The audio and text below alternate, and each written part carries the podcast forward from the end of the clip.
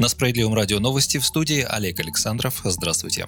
Досрочных выборов в Государственную Думу не будет, заявила председатель ЦИК Элла Памфилова в ходе посещения суперфинала конкурса «Лидеры России». Ранее ряд политиков, в том числе глава «Справедливой России» Сергей Миронов, выступали за их досрочное проведение в связи с внесением изменений в Конституцию. Памфилова считает, что в связи с принятием закона о многодневном голосовании необходимо обсудить новую дату проведения выборов. Так как большинство избирательных участков находятся в школах, то на время трехдневного плебисцита было бы лучше, чтобы учащиеся находились на каникулах каникулах. Следовательно, выборы надо назначать на время школьных каникул, считает руководитель Центра избиркома. 24 июля ЦИК утвердил порядок проведения единого дня голосования, согласно которому 13 сентября пройдет основной день голосования, а 11 и 12 сентября досрочное голосование. Выборы разного уровня пройдут в 83 субъектах России, по их итогам будет замещено около 77 тысяч мандатов. В частности, в четырех регионах – это Татарстан, Курская, Пензенская и Ярославская области пройдут до выбора депутатов Госдумы. В 11 регионах выборы депутатов законодательных собраний, в 18 прямые выборы высших должностных лиц. Глав еще двух регионов Ненецкого и Ханты-Мансийского автономных округов должны избрать депутаты региональных заксобраний.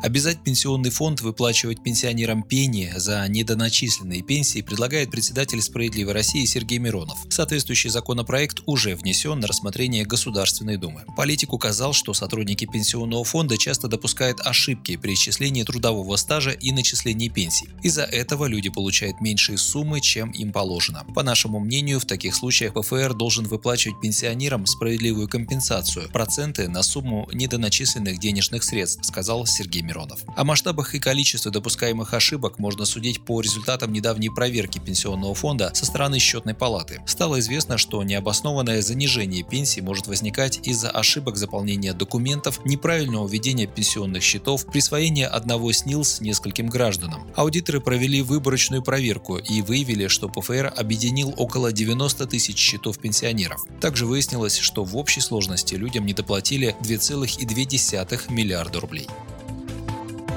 Российское лекарство в пять раз снизило смертность от коронавируса. Об этом заявил разработчик препарата для лечения тяжелых поражений легких сурфактанта БЛ Олег Розенберг. Ученый рассказал, что в Сеченовском университете сообщили, что 30 пациентам с тяжелым течением болезни из 32 получавших препарат удалось вылечиться. В перинатальном центре Тюмени все 16 беременных и родильниц с тяжелой формой коронавируса, получавших сурфактант, выжили. Розенберг уточнил, что всего за время пандемии пандемии сурфактантом пролечили 120 больных, однако обобщенные данные по всем случаям применения препарата еще находятся в процессе сбора. Газета «Известия» напоминает, что сурфактант БЛ – природный препарат, получаемый из легких крупного рогатого скота.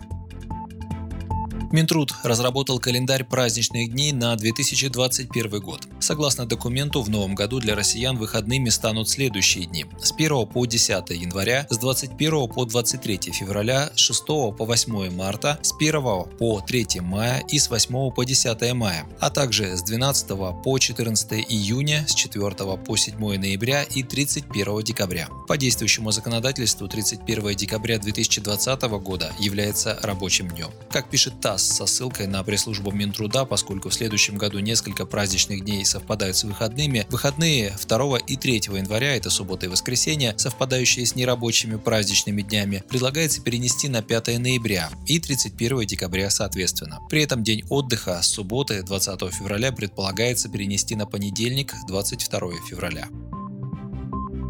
Другое ведомство Минфин предлагает освободить россиян от необходимости подавать декларацию по форме 3 НДФЛ для получения налоговых вычетов. Соответствующий законопроект размещен на портале проектов нормативных правовых актов. Налоговый кодекс предлагается дополнить статьей, по которой социальные, инвестиционные, имущественные налоговые вычеты могут быть предоставлены в упрощенном порядке на основании одного заявления. В нем нужно будет указать реквизиты банковского счета, сформированного в личном кабинете налогоплательщика, и наличие в налоговом органе сведений о доходах плательщика и суммах налога, исчисленного, удержанного и перечисленного в бюджет. Таким образом, из процедуры исключается требование подачи налоговой декларации по форме 3 НДФЛ, как и подтверждающих право на вычет документов. Кроме того, проект устанавливает, что проверка на основании заявления должна быть сокращена до 30 календарных дней с даты подачи. Сейчас срок проверки налоговой декларации составляет 3 месяца. По окончании проверки налоговый орган должен будет в течение трех дней принять решение о предоставлении вычета в упрощенном порядке.